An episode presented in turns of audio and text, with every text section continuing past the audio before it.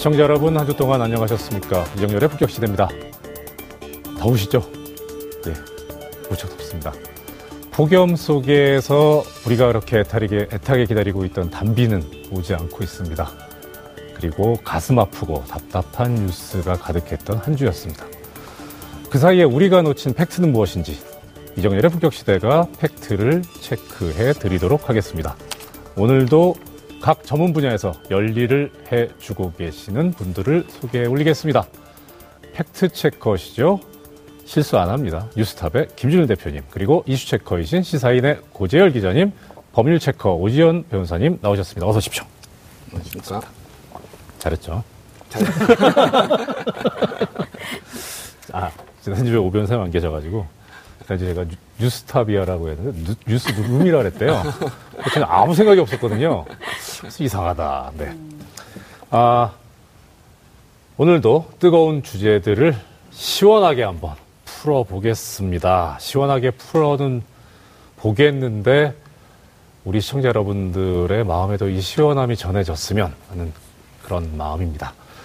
시청자 여러분들과 저희 이정렬의 품격 시대는 함께 소통하고 있습니다. 댓글로 소통하고 있는 거 알고 계시죠? 저희도 어, 시청자 여러분들의 댓글을 기다리고 있습니다. TV는 물론이고요. TBS 앱 그리고 페이스북 라이브, 유튜브 실시간 방송으로 함께 하시면 됩니다.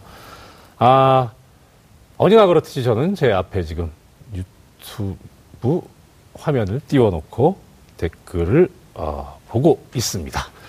그래도 자. 10만 명이 보고 있는 거죠. 아, 아직 지금 더우셔가지고, 예, 아직 저 10만 분까지는 안 들어오셨고요. 네. 9만 5천 분 정도 들어오셨습니다. 예. 이정열의 품격시대 2주의 이슈 픽 시작해 보겠습니다. 예, 이번 주에 이슈 픽, 어, 화면을 보셨습니다. 아, 지금 제가 보고 있는 창이 유튜브 창인데요. 우리 유튜브를 관리해 주시는 TBS 시민의 방송님, 저기, 어, 여러분들께서 지금 댓글 올려주시고 계시는데 채널이 여러 개 있다고요. 그래서 어느 채널에서 보시면 되는지 유튜브가 지금 채널이 여러 개 있다고 한 군데다 몰아주셨으면 한다고요. 예, 그래서, 어, 우리 시청자 여러분들께서 모여서 함께 이야기를 나누실 수 있는 이 채널, 그 링크를 달아주셨으면 좋겠습니다. 댓글창에다가. 예. 자, 과연 그 뉴스가 진짜일까? 어디까지가 사실인가? 팩트 어벤져스가 직접 궁금증을 풀어드리겠습니다. 2주의 이슈픽. 먼저, 뉴스룸이 아닌 뉴스탑의 김준일 대표님 준비하신 2주의 이슈픽 뭡니까? 예, 제가 준비한 어, 이슈픽은요. 폭염에 다급한 정부가 원전을 재가동했다입니다. 일단, 폭염에 다급한, 정부가 정부, 정부도 다급하지만 대표님도 저기 다급하신 것 같아요. 아, 예. 저번 주에는 막 책을 읽는 것처럼 얘기해서 지, 지탄을 받았는데 이번 주에 또 너무 빨리 얘기했네요. 아니, 그건 예. 아니고요. 예. 예. 자, 폭염이 계속되니까 정부, 문재인 정부가 원전을 재가동했다. 이런 뉴스들이 막 나오고 있는데 대통령께서도 이런 보도를 보셨나 봐요. 예, 그래서 지난 24일 날 국무회의에서 대통령이 직접 원전 가동 상황이 터무니없이 왜곡됐다. 이렇게 이야기를 했어요. 어떻게 된 일인가? 이 팩트를 먼저 체크를 해주셨으면 좋겠습니다. 예. 일단 전제 조건으로 말씀드려야 될 거는 네. 탈원전 정책에 네. 대해서는 찬반이 있을 수 있습니다. 그거에 대해서는 뭐 저는 충분히 이해를 하고요. 반대하시는 분이나 찬성하시는 분이나. 다만 원전을 지금 가동하는 것과 탈원전하고는 아무런 관계가 없다라는 걸 먼저 말씀을 드리고 시작을 하겠습니다. 그러니까 이게 사실 먼저 문제가 된 것이 그러니까 이- 이게 그 논란이 된 것이 이유죠. 문재인 정부에서 이제 조금 전에 말씀하신 대로 탈원전 정책을 지금 어, 쓰고 있는데 예, 채택을 했는데 그런데 폭염 때문에 원전을 재가동했다라고 하니 그럼 이 탈원전 정책하고는 상충되는 것이 아니냐. 예. 예, 그것 때문에 지금 얘기가 나온 거죠. 그렇죠. 네. 탈원전 정책을 이제 문재인 정부가 계획을 수립을, 해, 수립을 해서 진행을 하고 있는데요. 네. 그 느낌을 마치 이제 이것, 때- 이번에 원전을 재가동했다라고 하니까 그러면 네. 탈원전 정책을 펴면서 지금 원전을 가동을 안 하고 있다. 이렇게 오해를 이제 사게 만든 기사들이 많이 나온 겁니다. 아, 네. 그런데 급하니까 다시 네. 가동했다. 그런데 좀, 좀 차근차근히 설명을 드릴게요. 네. 뭐냐면은 한국의 이제 전체적인 전기 그 시스템을 보면은 이제 그 트- 크게 보면은 화력 발전과 원자력 발전과 기타가 있습니다. 그래서 화력 발전이 전 전국의 60%그 전기를 생산을 해요. 그리고 원자력이 30% 그리고 그 신재생이 5% 기타가 5% 이렇게 보시면 됩니다. 예. 그래서 그러면은 화력은 석탄이 40%고 LNG 천연가스가 20%예요. 네. 그래서 크게 보면은 석탄 40, LNG 20, 원자력 30으로 보시면 됩니다. 나머지는 아. 10%고. 그러면 이제 이게 생각보다 수력 발전이 그렇게 수력 많- 발전은 네. 거의 존재감이 없고요. 그래요? 예, 예, 예. 신재생, 신재생은 이제 태양광하고 풍력인데 네. 한국에서 5% 정도 차지하는데 네. 독일 같은 경우에는 한 27%, 8% 그러거든요. 아. 영국도 한 25% 내고요. 그러니까 네. 신재생 에너지로 전체적으로 가는 추세는 맞고요. 네. 다만 이제 한국은 그게 낮으니까 이제 올려야 되겠다라는 얘기가 나오는 거고요. 네네. 좀더 설명을 드리면은 장단점이 있어요. 화력도 석탄과 LNG와 그리고 원자력의 장단점이 있습니다. 화력의 LNG의 장점은 뭐냐면은 그 발전소를 돌릴 때 바로 네. 돌아가는 게 아니에요. 예열 시간이 필요하잖아요. 근데 네. LNG는 효율이 굉장히 좋아서 열 효율이 좋아서 바로 이게 전기가 생산이 돼요. 네. 그래서 그러니까 지금 전기가 막 급하다 그러면은 LNG를 빨리 돌리면 됩니다. 그럼 근데 문제는 LNG는 비싸요, 제. 이 중에서 제일 비싸기 때문에 단 그러니까 원 생산 단가가 비싸기 때문에 좀 보조용으로 많이 쓰는 편이에요. 석탄은 석탄은 그 중간 LNG하고 화석 활, 그 원자력의 중간 정도 됩니다. 그 단가가. 네. 석탄의 장점은 굉장히 안정적이다. 안정적이다. 안정적이다라는 건데 단점이 뭐냐면은 그 LNG보다는 이걸 돌리는데 시간이 더 걸려요. 아. 예열 시간이 좀 아. 걸려요. 예, 예. 그거가 하나가 있고 또 하나는 이제 예전에는 문제가 별로 안 됐었는데 공해가 많이 나오죠. 네. 미세먼지 요즘 많이 나 많이 나온다고 하고 이산화탄소 그런 것 때문에 이제 석탄에 대해서도 조절의 가능성 좀 해야 된다라는 여론이 있고요. 네. 원자력의 장점은 뭐냐면은 굉장히 안정적이에요. 그리고 제일 쌉니다. 음. 원자력은. 그러니까 우라늄이 굉장히 효율, 효율이 높아서 굉장히 그 원재료가 싸요. 근데 단점은 뭐냐면은 이게 아무래도 방사능 유출 오유, 그 우려가 있잖아요. 그렇죠. 래서 이게 고장도 잦고요. 그래서 굉장히 이 설비를 굉장히 점검을 자주 합니다. 그래서 평균적으로 원자력, 한국의 원자력 발전소가 24개가 있어요. 24개가 있는데 평균적으로 가동률이 한 80%밖에 안 돼요. 그 얘기는 뭐냐면은 일상적으로 4개에서 5개는 지금 점검 중이라는 얘기예요. 돌아가면서 점검을 합니다. 음, 예. 뭐 어떻게 보면 점검이고 어떻게 보면 뭐 표현이 적당할지 모르겠지만 재충전? 네, 예. 그러니까 예. 사- 20, 휴, 휴지기? 예. 예. 20개월마다 법으로 20개월마다 한 번씩 아, 점검을 하게 돼 있어요. 이제 예방 점검이라고 하거든요. 네. 그래서 하게 돼 있습니다. 그러니까 네 대에서 다섯 대가 지금 네. 가동을 중단하고 있는 거는 아주 정상적인 상황이에요. 네. 그러니까 그거를 이제 재가동을 한다라고 하는 게 마치 뭐 다 멈춰놨다가 이렇게 하는 게 아니라 재가동 하- 그 점검 끝나면 재가동하는 겁니다. 근데 아. 이제 이제 이제 여기서 한수원 한국 원- 수력 원자련에서 보도 자료를 했는데 우리가 지금 전력이 지금 딸리니까 이거를 최대한 그 예방 점검 시간을 피크 그, 그 한창 더울 때를 피해서 우리가 하겠다라고 보도 자료를 냈는데 이게 마치 그러니까 지금 가동 안 하고 있는 거를 가동하는 거 할 것처럼 이렇게 한 건데 원래 그그 계획조차 피크를 피해서 하는 것조차 지난 4월 달에 결정이 된 거예요. 아, 4월 달에. 4월 달에. 예. 근데 4월 달에 이렇게 더울 줄 알았으면은 대단하신 거죠. 아니, 그러니까 한번 그 그것도 예측을 한 건데 뭐냐면은 네. 그러니까 완전 최성수기에 8월 초 이때 이제 잡혀 있었던 거예요. 그러니까 이때 좀 하면은 불안하지 않냐라고 해서 이거를 결정을 누가 하냐면은 정부에서 하는 게 아니라 원자력 안전위원회라는 곳에서 합니다. 이 위원회는 네. 민간의 전문가들이 참여 원자력 관련해서 안전 관련해서 전문가들이 해가지고 전체적으로 계획을 짜는 거예요. 네. 원전 24대가 언제 계획 1년 또 점검을 받고 이런 걸 하는데 우리 이때는 피크니까 이때는 쫙 삐해서 요때 하자라는 거를 지난 4월에 원자력 안전위원회에서 이미 결정을 한 거죠. 아. 그러니까 정부랑 아무 예. 상관이 없는 겁니다, 네. 이거는.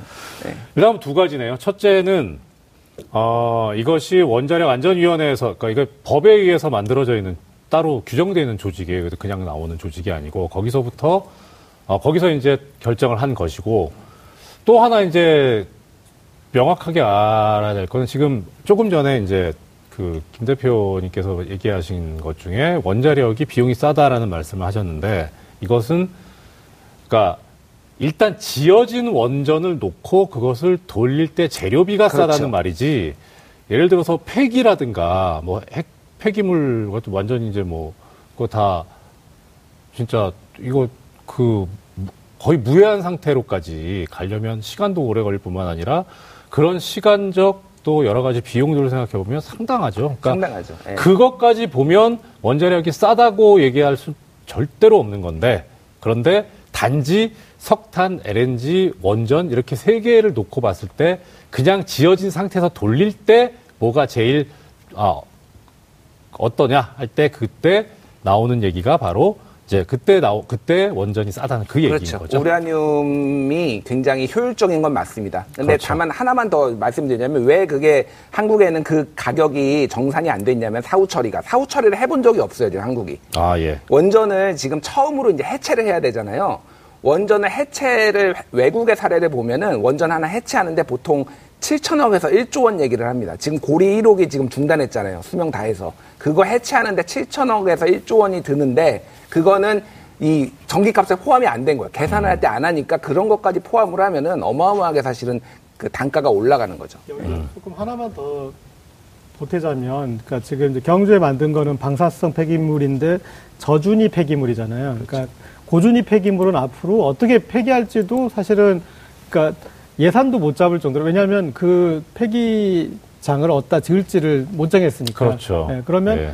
그 폐기 비용에 대해서 거기서 중요한 거는 폐기 비용이 중요한 게 아니라 보상 비용이거든요. 경제 그렇죠. 방사성 여기도 뭐 몇 조가 지금 보상 비용 들어갔는데 그러니까 그 보상 비용까지 감안하면은 그거를 다 이제 이 원자력의 생산 원가에 넣어야 되는데 이것은 아직 보상이 들어가지 않았으니까 산정도 안 되잖아요. 그러니까 원자력이 무조건 싸다라고 말할 수가 없는 음, 그런 그렇죠. 이유가 크게 보면 어, 그렇죠. 있을 것 같아요. 당연하죠.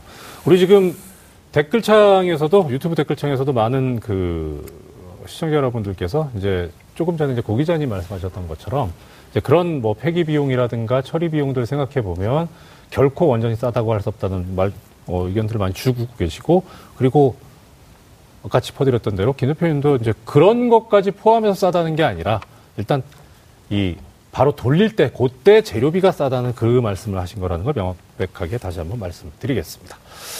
자 그러면 이제 어, 하나 이제 남은 거죠. 어, 우리가 확인해야 될 게 아까도 말씀드렸습니다마는 그 원전 재가동 정비 일정 이걸 두고서 일부 언론에서 이 문재인 정부의 탈원전 정책이 실패한 것 아니냐 이렇게 주장하고 있다는 건데 어, 또 23일 날 국회에서 진행된 이 상임위원회에서도 이 부분에 대한 공방이 있었다. 예.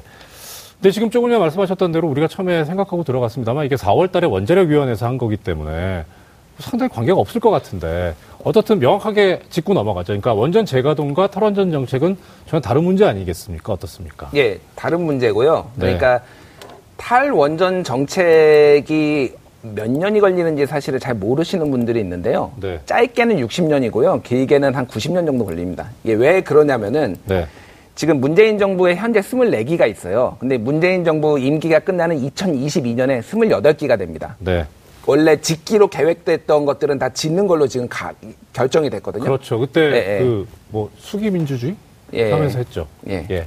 그래서 지금 2022년에 28기가 되고요. 이제 탈원전이라는 건 뭐냐면은 앞으로 신규 원전을 짓지 않겠다. 예. 그리고 수명이 다한 원전 보통 30년에서 60년입니다. 하나 지으면은 그거를 이제 그렇게 설계가 돼 있는데 그거를 무리하게 연장을 안 하겠다. 고리 1호기가 1973년에 지어졌는데 그거를 10년을 더 연장을 했는데 굉장히 주변에서 지역민들이 불안해했거든요. 언제 이게 사고가 날지 모른다. 그래서 그런 식의 무리한 정책은 안 하겠다라는 게 문재인 정부의 방침입니다. 네. 그러면은 마지막에 마지막에 우리 원전이 지금 언제 이게 지금 그, 그 수명이 다하냐면은 대, 대략 지금 얘기되는 게 2087년 정도에 한국의 마지막 원전 이 계획대로 간다면은 2087년에 제가 살아있을지 모르겠는데요. 어쨌든 그때 이제 마지막 원전이 있고요.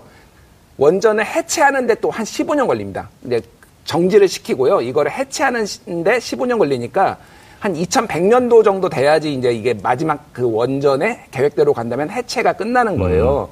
네. 그래서 아까 전에 말씀드렸듯이 전 세계적인 트렌드는 중국은 많이 짓습니다. 아직 중국은 원전에 많이 짓는데요. 이게 또 게다가 동해안에 지어서 상, 상당히 한반도가 좀 불안한데 어쨌든 중국을 제외한 대부분의 그 유럽 국가들은 원전을 이제 더 이상 안 짓고 신재생 에너지로 가는 추세거든요. 그래서 문재인 정부가 그런 거에 전체적으로 발을 맞춰서 지금 트렌드를 가고 있는 거고 탈원전에 대해서 반대하시는 분도 이해는 저는 합니다만은 이거 원전 재가동하고 관련이 없고요. 전체적인 전 세계 트렌드는 어쨌든 원전의 문제가 크기 때문에 재생에너지 쪽으로 화석 에너지도 줄이고 원자력 에너지도 줄이고 재생에너지 쪽으로 가는 음. 트렌드다라고 이제 말씀을 드리겠습니다. 네. 자, 아, 김준일 대표께서 선정해 오신 이슈픽 어, 다뤄봤습니다. 두 번째 이슈픽입니다. 아, 오지원 변호사님 차례인데요. 아, 한 주 쉬고 나오신 만큼 좀 생각을 하고 많이 준비를 하셨을 것 같은데 준비하신 이주 이슈픽 어떤 겁니까? 네, 그 제가 선정한 이주의 이슈픽은 이재명 경기도 지사 조폭 연루 의혹입니다. 왜 웃으세요? 안 했으면 좋겠구나. 저는 제가 선택한 것보다 오 네. 변호사님이 한 거에 훨씬 관심이 많아가지고.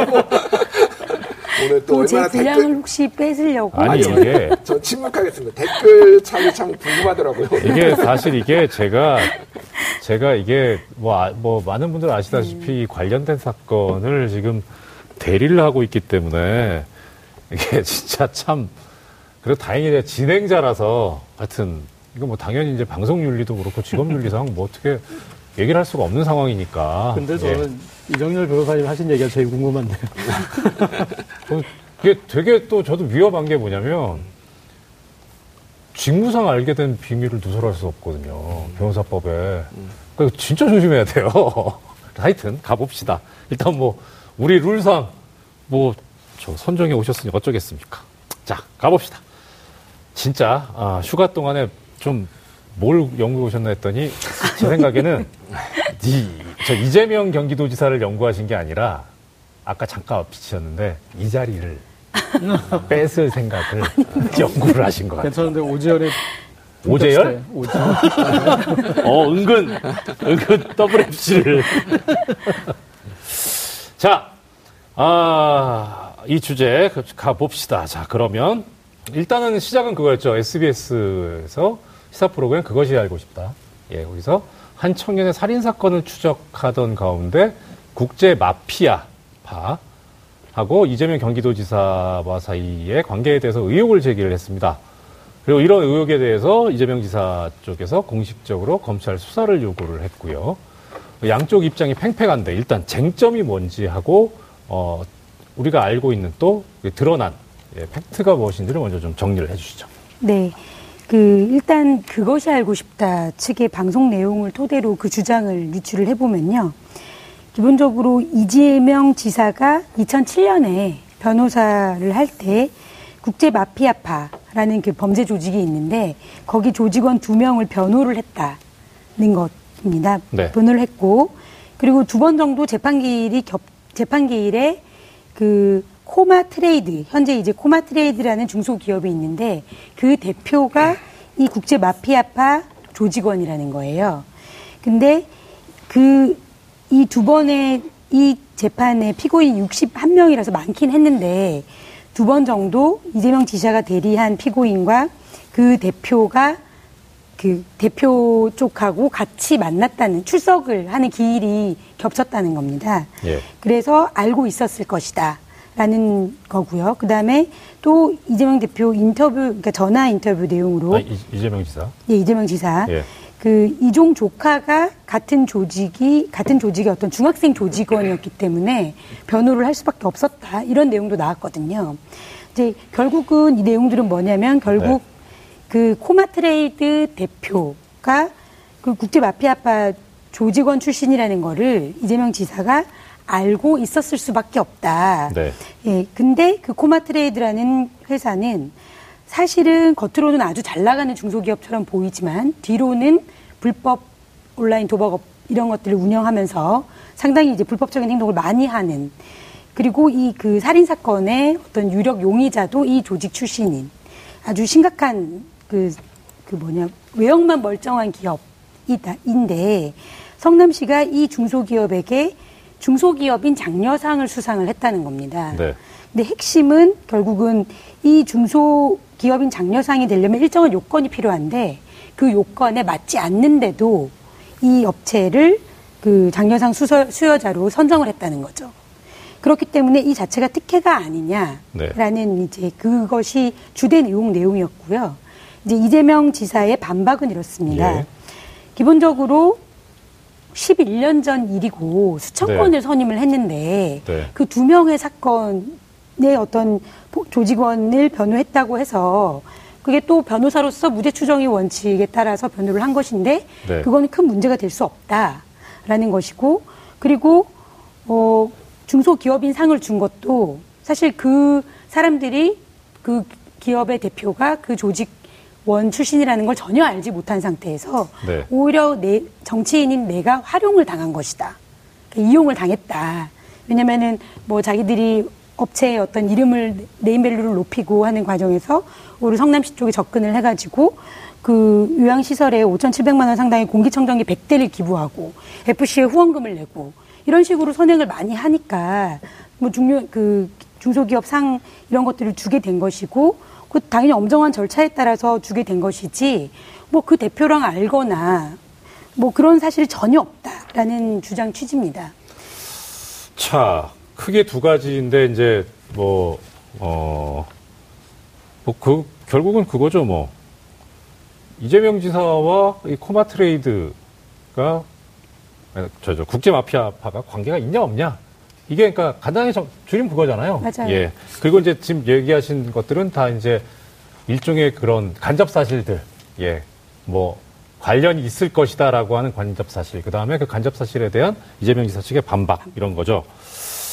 저는 그 국제 마피아파가 예. 조금 어, 너무 좀 트레디셔널한 지방 이 조폭이더라고요. 그러니까 강령이나 뭐 이제 그런 것들 보면은 형님을 만나면 90도로 깍듯이 인사를 한다. 그런 그 거. 관습법 아닙니까? 어, 그리고 어, 이렇게 이제 어, 싸움이 나면 절대 밀려서는 안 된다. 어, 당연한 거잖아요. 그리고 이제 뭐 그렇게 잘못하면은 빠따. 예. 빠따로 어, 맞는다. 어, 그런 게 있고 지역에서 뭐 이 카지노 바, 카지노를 운영하는 게 아니라 카지노 바, 그다음에 불법 PC방 이런 거 정도 운영하고 불법 PC방이 있어요? PC방이 어떻게 불법이 되지? 아, 성인 PC방. 아, 어? 성인 PC방? 갬블 도박을 하는 아, PC방들이 자, 있습니다. 예, 예. 예. 그, 근데 유일하게 좀 진화한 부분은 어, 두발 자유화를 하더라고요. 그러니까 보통 이제 머리가 짧잖아요. 깍두기 머리를 예, 아니에요. 그런데 그렇게 그 어, 청바지 입고 어, 좀 머리도 좀 기를 수 있고 뭐 그래서 어, 그 정도 특징이 있는데 음, 아주 동네 조직인 것 같습니다. 그래요. 자, 일단 그럼 국제 마피아파에 대해서 뭐, 뭐, 거- 그 국제 마피아파가 소위 말하는 조직 폭력단이라고 하는 것에 대해서는 이견은 없는 거죠. 예, 왜냐하면 그렇죠. 2007년에 네. 그게 범죄 단체 조직을 전제로 해서 처벌을 받았거든요. 네. 예, 예, 그렇기 그렇죠. 때문에 그건 이제 그건 판결에서 확정이 된 그렇죠. 사실이고요. 예, 그렇게 보입니다.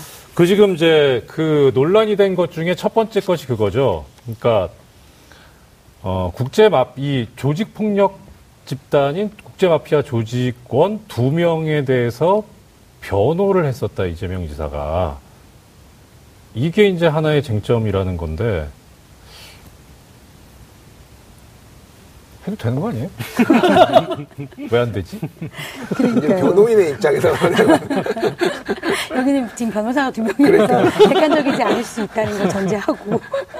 어, 아니, 그러니까 어, 모르겠어요. 제, 가 그러니까 이게 왜 반대된 의견이 뭐가 문제인지가 잘 모르겠어서. 음, 아니 근데 핵심은 그거였어요. 이제 그것이 알고 싶다 해서 지적을 한 것도 네, 그 당시에 이제 이명, 이재명 지사 스스로가 네, 인권 변호사를 포, 표방하면서 네. 지역 정치를 하고 있던 시점인데 이제 오히려 주민들을 괴롭히는 조직폭력배들을 변호했다는 게 말이 되냐 이제 그런 취지였죠.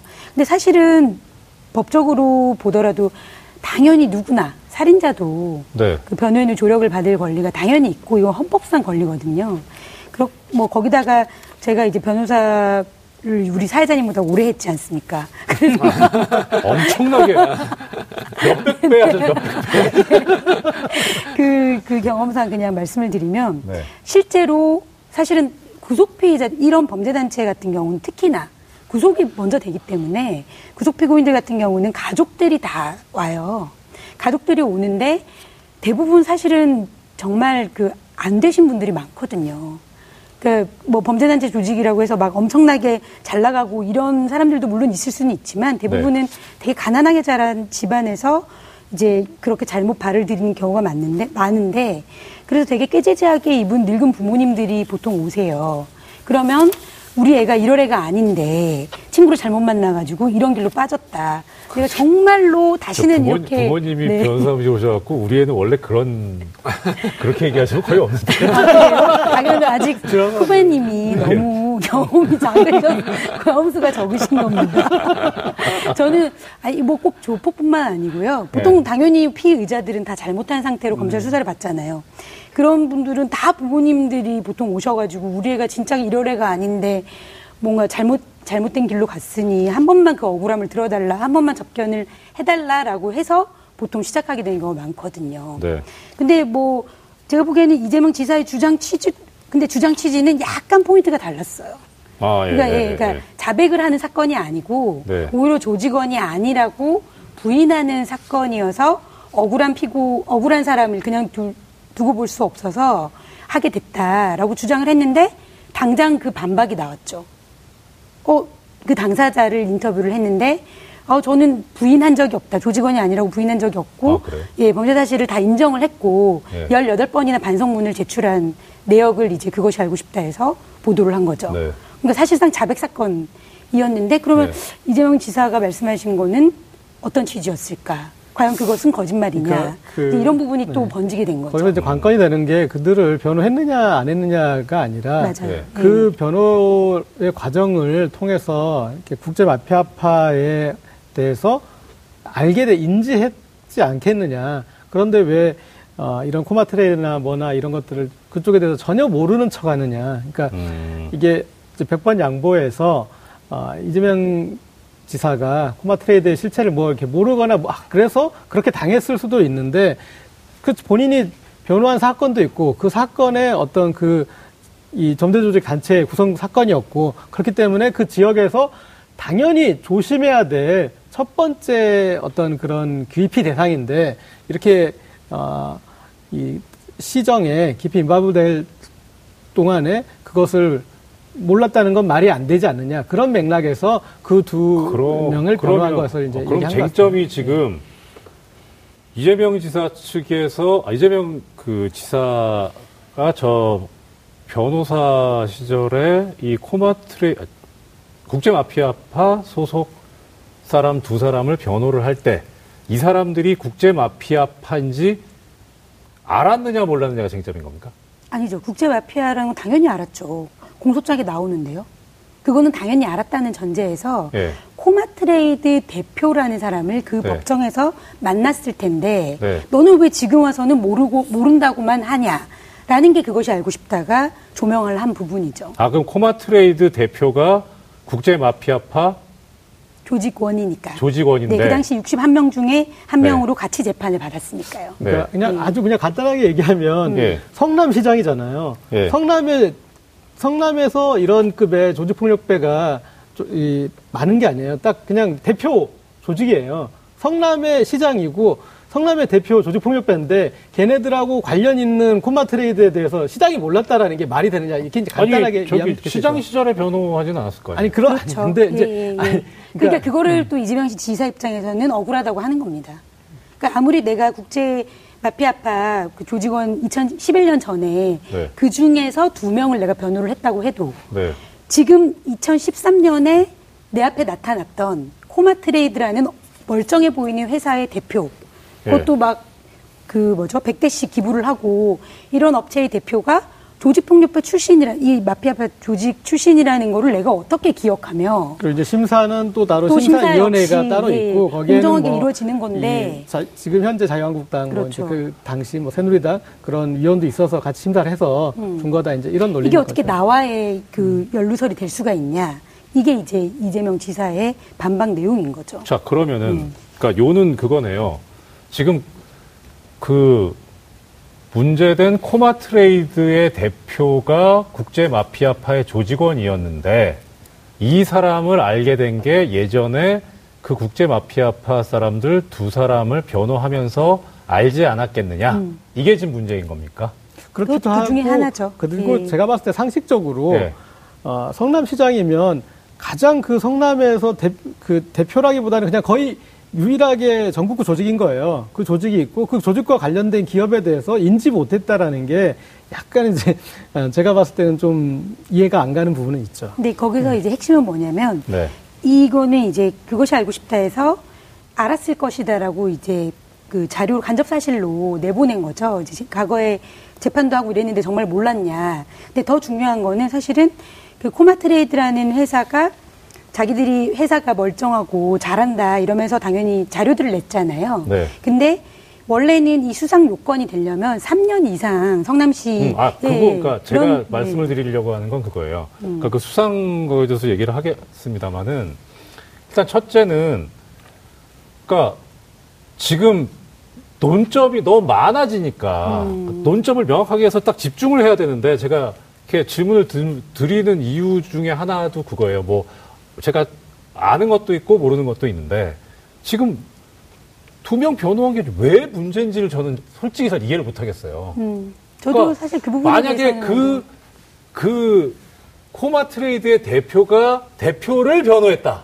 그럼 얘기가 다를 수 있는데. 근데 그거는 법적인 관점에서나 예. 저희들 생각으로는 당연히 문제가 아니다라고 볼 수 있지만 네. 이재명 지사가 지금까지 표방해 왔던 어떤 정의로운 변호사의 이미지 또는 정치인으로서 지역 주민들을 잘 챙기는 그런 이미지에 비춰본다면 이런 조직 폭력배 출신의 어떤 조직 폭력배 출신이라는 걸 알면서도 뭔가 이 기업하고 이 기업이 이제 성남시와 어떤 계약을 할- 맺, 맺을 수 있게 해주고 또 많이 이걸 홍보해주고 같이 사진 찍고 이런 것들이 과연 정치인으로서 온당한 행동이냐 이거는 또 문제가 될 수 있는 부분인 시차가. 좀 있지 않나요? 지금 그러니까 변호한 때는 2000, 6년 정도 있죠. 예, 7년?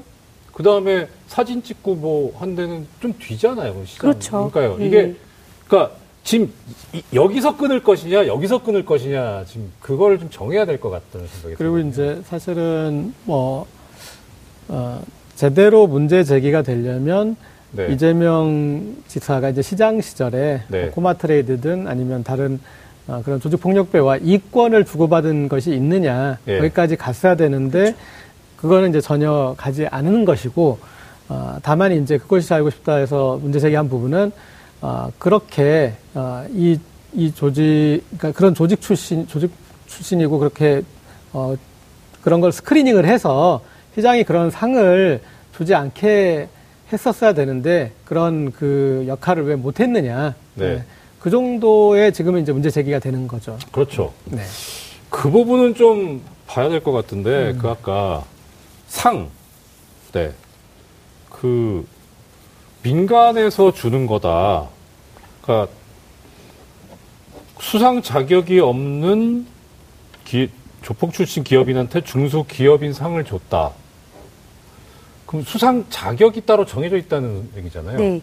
그러니까 그것이 알고 싶다 해서 지적을 한 거는 네. 그 중소기업 장려상을 최소한 받으려면 네. 그 성남시에 3년 이상 네. 소재지를 둔 회사여야 된다라는 요건이 있었는데 예. 이 코마트레이드는 그 법인 등기부 등본상 2015년에 설립된 회사였기 때문에 네. 줄 수가 없었다는 거예요. 아, 그러니까 그 그, 상을- 그 네. 저기 규정이 그 기준이 음. 어느 규정? 그 자체적으로 성남시에서 당연히 설정을 했겠죠. 그 이 중소기업인 예. 상이라는 걸 만들면서 당연히 아무한테나 줄 수는 없잖아요. 그렇겠죠. 그래서 뭐 매출 조건이나 여러 가지 조건을 설정, 설정하면서 그 3년 이상 거주 요건, 그 소재지 요건을 뒀는데 네. 그 그것이 알고 싶다의 주장은 그거예요. 이 코마트레이드라는 회사는 2015년에 설립된 회사인데 어떻게 3년 이상의 요건을 충족하지 못했는데 이 상을 받느냐. 그래서 네. 이게 특혜다라는 의혹을 제기한 건데 네. 이재명 시장은 거기에 대해서 아니, 반박을 지사, 아 지사는 네. 반박을 하면서 네. 그전 자료도 냈다. 코마트레이드의 전신인 회사가 네. 이미 2012년부터 설립돼서 운영을 한 자료가 있었기 때문에 사실상 연결된 연결된 회사라고 봐서 같은 회사를 사실상 그 법인 변경을 한 걸로 봐서 그걸 인정해 준 것이다라는 취지로 다시 반박을 했죠. 음. 그리고 또 한 가지가 또 한 가지 지적이 된 거는 재무제표를 봤는데 네. 그 재무제표에 대해서 회계 그 감정인들이 의견을 냈습니다. 근데 이제 네. 그걸 보고 이 사람이 이제 중소기업 상을 줄 만한 정도가 되는지 안 되는지 회계 투명성 이런 것에 대해서 회계 감정사들이 의견을 냈는데 의견 거절을 냈어요. 뭐 아시겠지만 저희도 사건 하다 보면 의견 거절이 온다는 거는 사실상 정말 부실하다라는 의미거든요. 의견을 낼 수가 없다 이거는 그런 정도의 의미인데 의, 의견 거절을 냈은 근데 의견 거절을 냈는데도 불구하고 이걸 제대로 심사도 하지 않고 이렇게 줬다는 거는 뭔가 성남시장의 어떤 한마디로 소위 말하는 뒷배 이런 특혜가 있는, 있는 것이 아니냐라는 의혹을 또 그것이 알고 싶다 해서 제기를 한 거죠. 아니 그러면 그러니까 반박을 할 거면 그러니까 우리 성남시에서 이 우수 중소 기업 인상, 그러니까 중소기업 인상을 주는 요건에 관한 규정은 이런 게 있다. 내놓으면 되잖아요. 아, 이제 할 거라고 생각합니다. 저는 아마도 할 그게 이제 쟁점이 될 거예요. 네. 예. 네. 제가 이제 이 사건이 왜 지금 이렇게 논란이 분분하냐면은, 그러니까 제가 두 가지를 말씀드리고 싶은데, 첫 번째는 사실은 그것이 알고 싶다의 네. 취재와 보도가 완벽하지 않았어요. 그래서 소설가 장정희 씨도 하는 칼럼을 썼는데, 이제 저널리즘의 기본 원칙이라는 유명한 미국의 이제 교과서 같은 책이 있어요. 거기에서 뭐냐- 뭐냐면은, 언론이 탐사 보도를 하는 것은 검찰이 영장 청구하는 효과와 비슷하다라는 거예요. 검찰이 영장을 청구하면은 이 사람이 어쨌든 중대한 범죄 혐의를 받고 있고 어쨌든 범죄인으로서의 이미지가 씌워지는 거잖아요.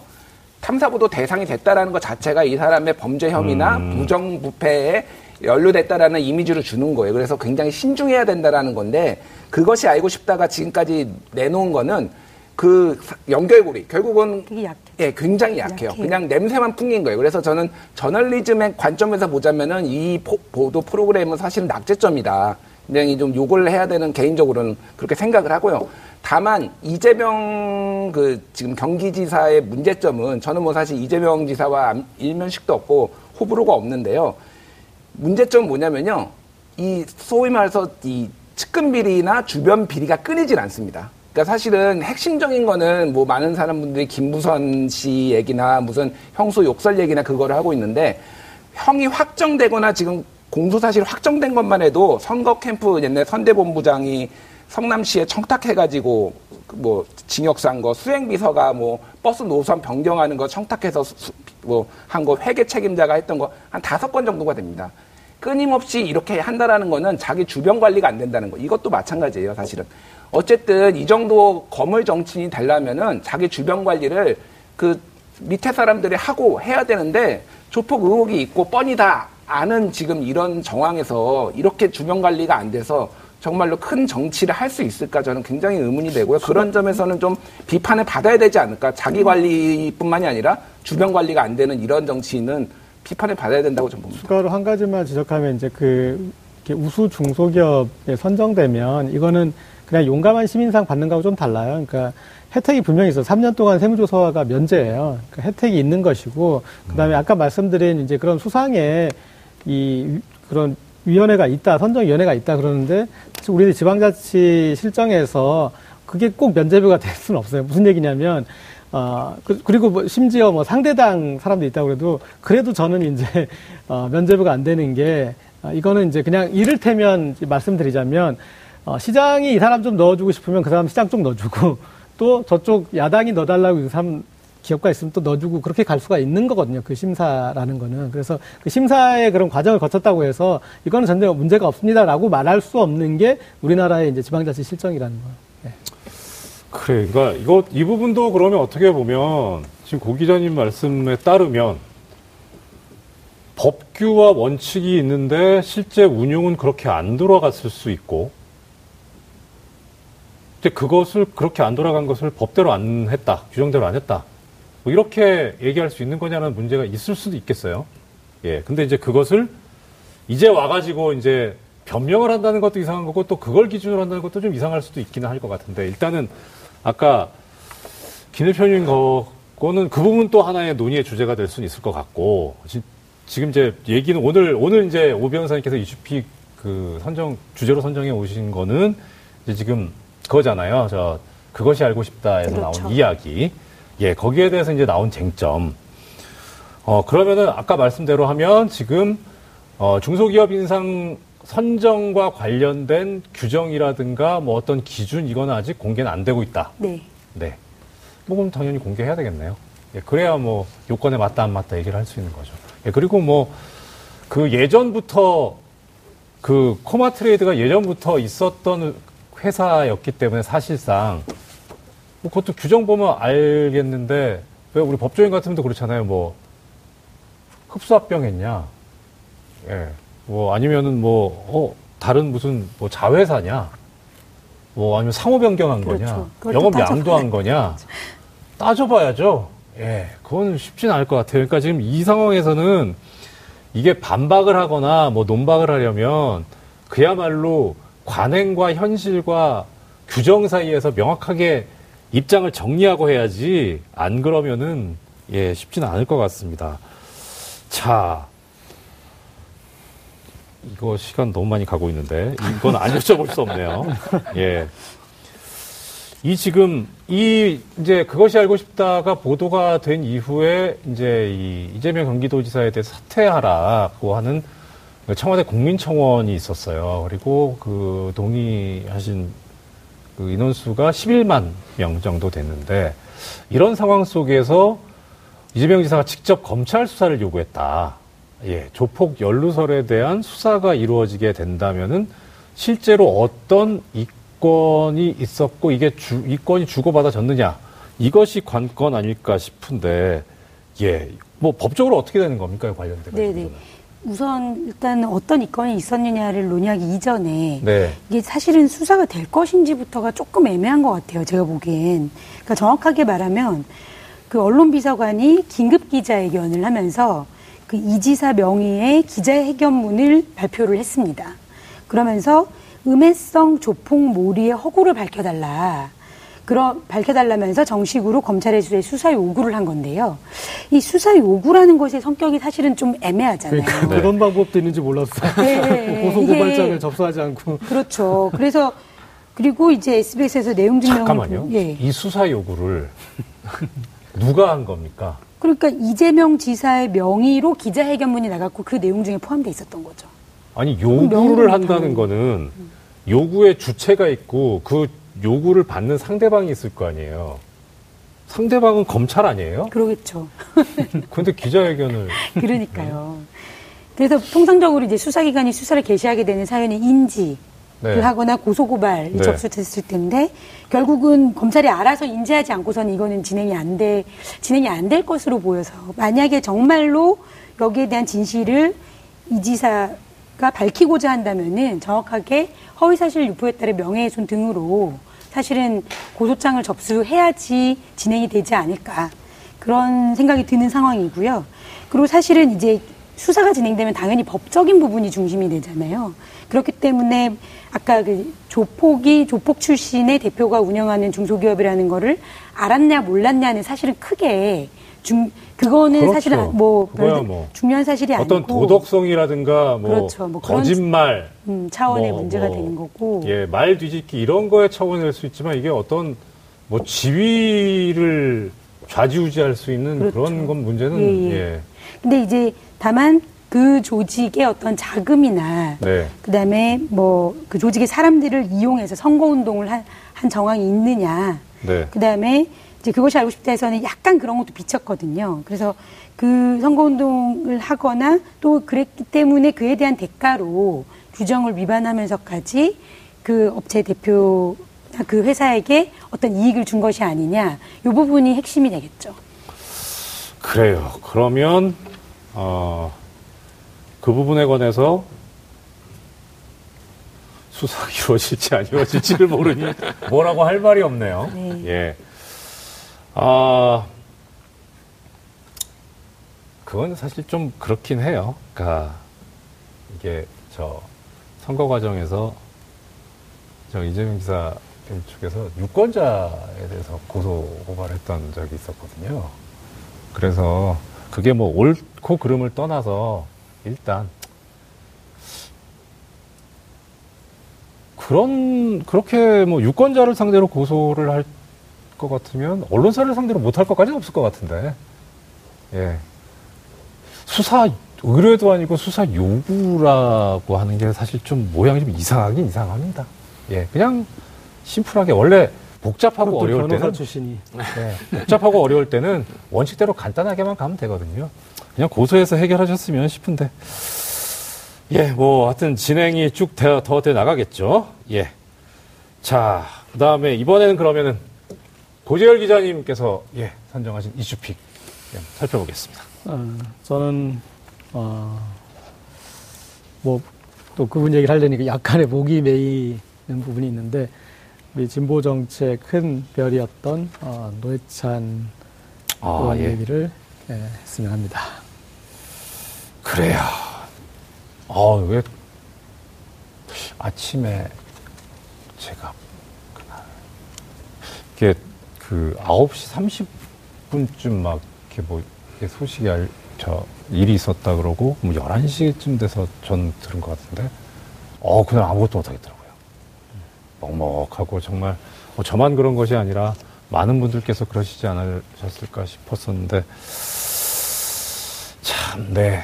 아, 안타까운 일이죠. 안타까운 일이었습니다. 아, 참. 뭐, 개인적으로는 노회찬 의원님하고 방송도 같이 했었고, 뭐, 예, 그렇긴 했지만, 또, 참 보면, 이렇게, 그, 소위 말하는, 이, 정치에 대해서 잘 모르는 사람들이 정치를 쉽게 이해할 수 있도록 알기 쉬운 용어와 어법으로 어, 정치에 대해서 이야기를 해주시면서도 또 그때그때 참 어, 풍자와 해악 위트가 있는 그런 언어로 어, 이야기를 하시면서 이 권력에 맞서 맞서셨던 예, 그런 용기 있는 정치이셨던 걸로서 기억하고 있는데 자 고기장님 뭐 노회찬 노회찬 의원님하고 네. 이야기 있으시죠? 저도 대본에도 특별한 인연이 있었나 이렇게 그런 질문이 있더라고요. 그래서 다시 생각을 해봤는데 사실 관계가 특별하지가 않았는데 근데 다시 대생각하게 되더라고요. 그러니까 왜 그랬지? 왜냐하면 어, 정말 여러 번 배웠어요. 그러니까 그리고 같이 SNS를 열심히 하셨기 때문에 아, 그렇죠. 트위터나 뭐 그때부터 네. 해가지고 너무나 같이 본 자리, 같이 한 자리가 많았는데 저하고 개인적으로는 그런 친분이 만들어지지가 않았더라고요. 그래가지고 이게 뭐였을까 하고 생각하고 있었는데 아까 어, 이재명 지사 얘기를 하다가 왜 그랬는지 좀 제가 스스로 깨달았어요. 그러니까 이재명 지사도 여러 번 공식적인 자리에서나 뭐 이제 행사에서 볼 기회가 있었는데 어떤 기분이었냐면 아 나 저 사람하고 그렇게 친해지고 싶지 않은데 그런 느낌. 그래가지고 그 사람 주변에 가지 않고 좀 이제 좀 겉돌다가 그렇게 그런 느낌이었고 어, 이 노회찬 의원 같은 경우는 그렇게 하지 않아도 굳이 이렇게 이 사람하고 멀지 않은 느낌. 어, 그것과 또 하나는 아 저분은 너무 이것저것 챙겨야 될 사람이나 신경 써야 될 사람이 많아. 그러니까 나까지 가가지고 그러지 말자. 그런 느낌이었어. 제가 다시 생각해 보니까. 그러니까 서로 이렇게 SNS에서 너무 친근하고 이렇게 그리고 매번 보니까 아는데 근데 우리는 말 안 해도 다 알지 않냐. 그러니까 당신도 지금 우리가 그 같이 그렇게 어울렸던 시기는 흔히 말하는 이명박근혜 시기의 적폐 시기였고 뭐 이런저런 번잡함과 괴로움과 그런 것들이 있어서 그러니까 그래서 아 그 그리고 이게 정치인들이 어디다 얼굴을 내미느냐 그걸 보면 이제 그분의 저는 그걸로 정치 철학을 알 수 있다고 봐요. 대부분 흔히 말하는 이제 광파는 자리, 빛나는 자리로 가요. 그리고 그렇게 해서 더 힘센 사람, 좋은 사람 알고 있는 그런 자리에 가는데 아, 노회찬 의원은 이 문제가 벌어진 현장으로는 반드시 달려가야 되잖아요. 그 현장 가서 또 사람들 만나고 위로해야 되고 그 다음에 또 어, 그런 사람들 중에 누가 또 결혼을 하거나 상을 당하거나 또 거기까지 가야 돼요. 그러니까 저는 그런 자리에서 봤기 때문에 그 번잡하신 분인데 내가 옆에 가가지고 또 뭐 친한 척 하기나 이게 음. 좀 그랬던 분이었던 것 같습니다. 지금 생각해 보면. 자, 이제 내일 어, 27일 날 국회에서 어, 연결식 의원에 대한 연결식이 예정이 돼 있습니다. 어, 들리는 소식에 의하면 현재까지 분향소에 1만여 분 이상의 시민들께서 추모를 위해서 어, 발걸음 하셨다고 예, 2만 분 이상의 시민분들께서 어, 발걸음 하셨다고 하죠. 어, 이 노연님을 추모하는 이 마음에는 모두가 뭐 비슷하지 않을까 싶어요. 예, 그리고 다 어떤 평등함, 그리고 그 추모 행렬 속에서 진짜 그야말로 아무도 새치기도 안 했다. 예. 예, 그런 목격담이 나오고 있습니다. 시민들께서 이렇게 하는 조문 행렬, 이게 또 의미하는 바가 있지 않을까 싶은데, 예, 고 기자님 이제 개인적인 의견 말씀해 주셨고, 우리 김 대표님 어떠세요? 예, 뭐, 이 정치인의 죽음에 대해서 이렇게 시민들이 조문을 하는 게 이제 예전에 노무현 대통령 때 이후로 뭐 여러 이제 뭐 조문이 있었지만 이렇게 대규모 인파가 하는 거는 노무현 대통령 이후로 이제 처음인 것 같은데 이제 몇 가지 공통점이 좀 이렇게 있, 있는 것 같아요. 노회찬 의원하고 노무현 전 대통령하고 보면은 일단은 굉장히 그 소탈했다. 굉장히 소탈하고 인간적인 면을 많이 보여줬기 때문에 그래서 시민들이 더 가깝게 느끼지 않았나라는 거가 하나가 있고 하나는 굉장히 그 진보 정치 약간의 뭐 정당은 달랐지만은 진보적인 가치를 구현하기 위해 굉장히 노력을 해왔던 그런 뭐 지역주의를 깬다든지 그래서 몸으로 진짜 험, 험지만 걸었던 약간 그래서 진짜 그런 어떤 노력하는 정치인이었다. 그리고 또 하나는 그래서 어떤 어떤 정직함 이런 것들이 굉장히 큰 자산이었는데 자신의 어떤 정치 이력에 그런 것들이 좀 이제 소위 말하는 흠이 생기는 것을 참지를 못했다. 그래서 비극적인 이제 결말을 맞이했다라는 그런 공통점이 있는 것 같아요. 네. 그래서 이제 좀 이제 우리도 이제 우리 시민들도 저를 포함해서 시민들도 좀 이제 생각을 이제 뭐 이제 두 명의 정치인을 잃었는데 앞으로 그러면 이런 일이 좀 반복되지 않기 위해서 우리는 좀 무엇을 해야 될 것인가 그리고 그분들의 뜻을 잇기 위해서 우리는 어떤 무슨 행동을 해야 될 것인가를 이제 좀 이제 좀 차분해지면은 생각해 볼 시기가 온 게 아닌가 저는 그렇게 생각하고 있습니다. 그래요. 자, 유튜브 댓글창에, 어, 하정숙님 같아요. 정숙하님 되네요. 영문으로. 어, 분향소에 다녀오셨는데 고재열 기자님 말씀 맞을 것 같다. 맞는, 맞을 듯요. 정의당을 위해서 정말 애를 많이 쓰신 분이다. 이렇게 남겨주셨습니다. 그리고 풍경아리님, 예, 유일하게 정의당에서 맞으셨으면 하던 분이 노회찬 의원이었다. 예. 자, 그래요. 아, 이 노회찬 의원님, 예. 오전 변호사님 어떠세요? 아, 아니 저는 뭐 너무 마음이 아프고요. 사실 네. 음, 그 사모님이 사실 저는 또 개인적으로 잘은 모르지만 제가 여성을 전화해서 봉사활동을 할 때 소장님이셨어요. 그래서 너무 선하시고 너무 소탈하시고 진짜 그 제가 뭐 삶의 모범으로 삼고 싶은 정말 이렇게 모범적이신 분이었는데 시민 그 약자들을 위해서 항상 그 정말 폭력 여성들 많이 챙기시고 그 그러신 분인데 이제 이런 소식을 듣고 TV에서 오열하는 모습을 보니까 너무 마음이 무너지더라고요. 마음이 너무 아픕니다. 예. 자, 아, 우리 노회찬 의원님, 고 노회찬 의원님, 어, 편히 쉬시고, 진보 정치의 지평을 넓히셨던 대표적인 정치인으로 기억하고 있습니다.